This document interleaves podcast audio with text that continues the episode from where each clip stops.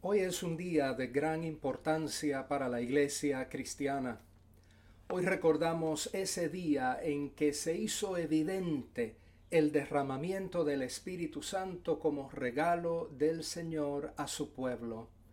Según nos indica la narración, el gran evento aconteció un día en que se celebraba la fiesta de Pentecostés.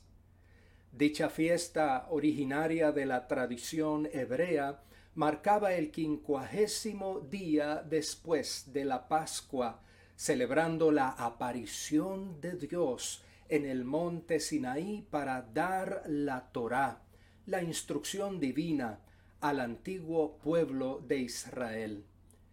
Hechos 2 es uno de los pasajes bíblicos más leídos en la tradición cristiana, toda vez que contiene la principal narración sobre lo que ocurrió a los seguidores de Jesús en aquella inigualable mañana del siglo I. Ciertamente la narración describe un acontecimiento que escapa la lógica humana, algo que va más allá de la esfera de lo natural. El narrador bíblico utiliza metáforas y símbolos antiguos para tratar de describir una experiencia de fe que supera la capacidad racional para entenderla a plenitud. Estruendo, viento, fuego. Esos eran elementos comunes para describir manifestaciones divinas como por ejemplo la descripción de la teofanía en el monte Sinaí. Son formas del narrador bíblico para dejar saber que lo que allí ocurrió no fue otra cosa que Dios mismo haciéndose presente. Ahora bien, hay quienes señalan el día de Pentecostés como el nacimiento de la iglesia cristiana, ya que de allí en adelante comenzó la actividad evangelizadora de la iglesia primitiva. Por eso, en esta oportunidad vamos a acercarnos al texto bíblico para que el texto mismo nos ayude a identificar características fundamentales de lo que la iglesia debe ser como pueblo de Dios.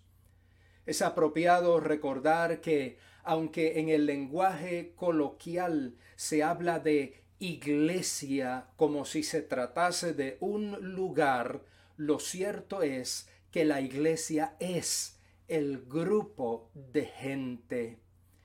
Y ahora que vivimos en cuarentena, con más razón tenemos que recordar que la iglesia no es un edificio, la iglesia es una comunidad.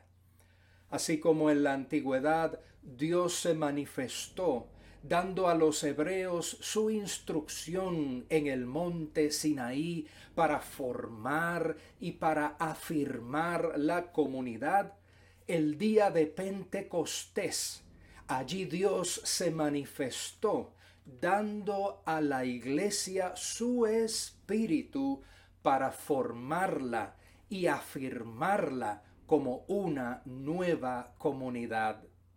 Veamos, pues, factores fundamentales que definen a esa comunidad eclesial.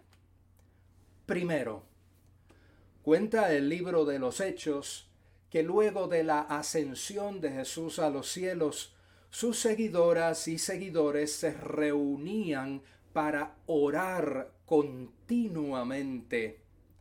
La oración no es otra cosa que estar en comunicación y en comunión con el ser divino.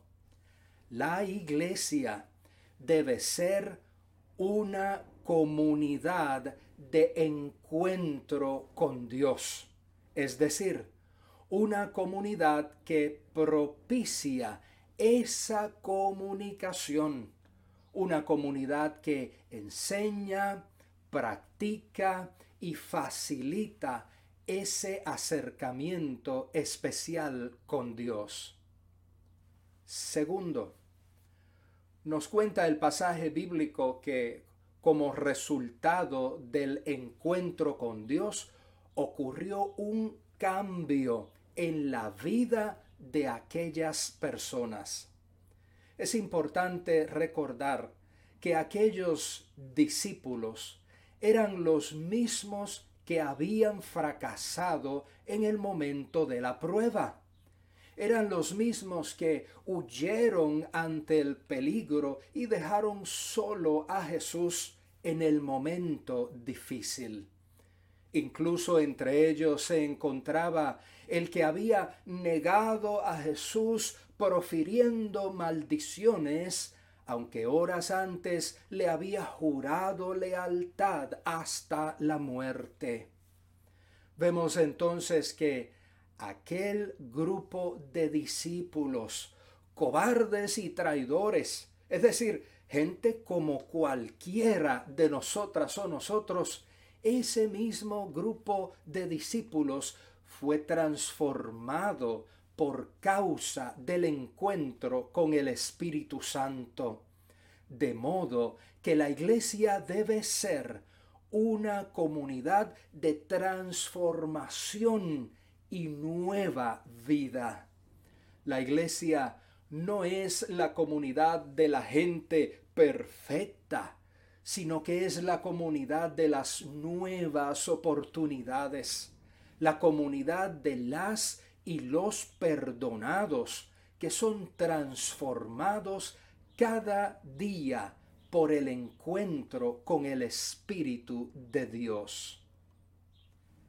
Tercero, cuenta la narración bíblica que a pesar de que aquel día había por la zona personas provenientes de distintas naciones, todas podían entender lo que hablaban los miembros de aquella comunidad de fe.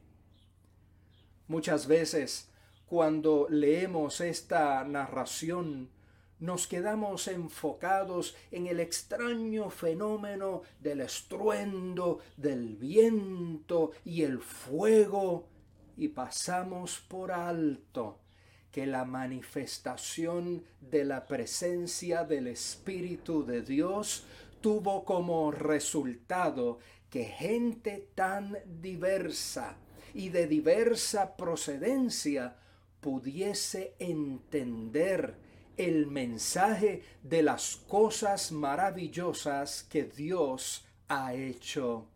La iglesia debe ser una comunidad de inclusión y entendimiento.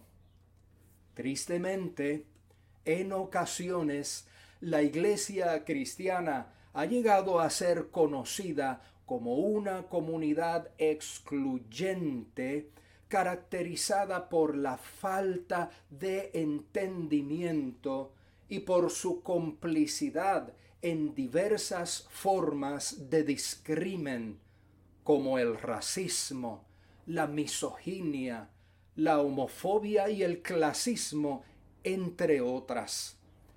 Hoy el texto bíblico nos confronta y nos reta a ser lo que por el mover del Espíritu Santo hemos sido llamadas y llamados a ser una comunidad de acogida, una comunidad hospitalaria, una comunidad donde la diferencia da paso a la comprensión.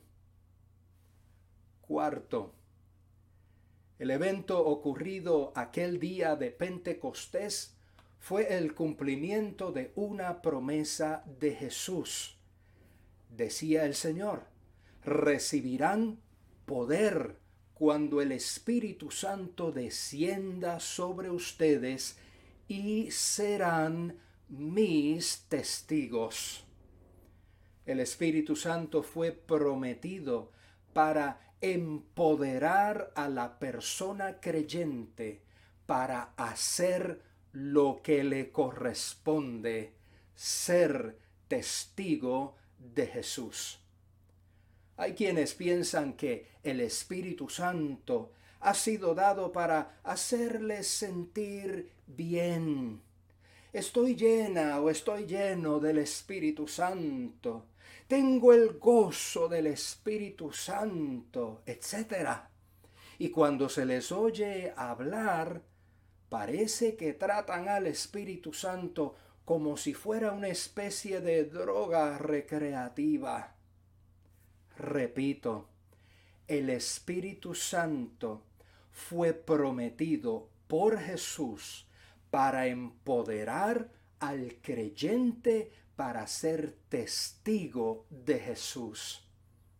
El relato bíblico nos muestra que aquellas y aquellos discípulos empoderados por el Espíritu Santo no estaban hablando de lo bien que se sentían, ni estaban hablando de los realizados que estaban, sino que daban testimonio, dice el texto, de las maravillas de Dios, identificadas en el extenso discurso de Pedro como eso que Dios había prometido y cumplido por medio de la vida y obra de Jesucristo.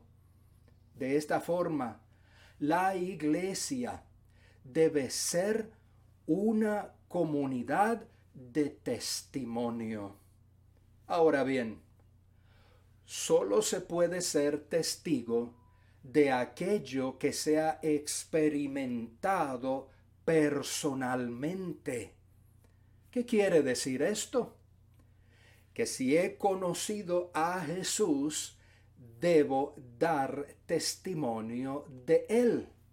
Si he conocido a Jesús, debo dar testimonio de lo que Jesús enseñó y lo que Jesús practicó. Hermana, hermano querido, Amada iglesia cristiana, ¿cuál es el testimonio que se escucha y se ve en nuestras vidas? ¿Cuál es el testimonio que se escuchará y se verá en nuestras vidas? Hoy celebramos el don, el regalo del Espíritu Santo a la iglesia cristiana. Reafirmemos, pues, lo que el Espíritu Santo nos convoca y nos empodera a ser como iglesia especialmente en tiempos de pandemia y con todas las limitaciones físicas que la pandemia impone. La iglesia no es un edificio. La iglesia no es un templo. La iglesia no es una estructura. La iglesia es, primero, una comunidad de encuentro y comunicación. Dos, una comunidad de transformación y nueva vida. 3. Una comunidad de inclusión y entendimiento.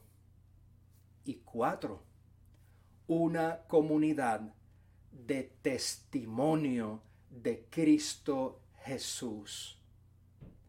Cada una y cada uno de nosotros es parte de esa comunidad y es responsable de contribuir y de cumplir su rol para que la comunidad sea lo que el Espíritu Santo la ha llamado a ser en el tiempo histórico que nos ha tocado vivir. Soli Deo Gloria. Amén.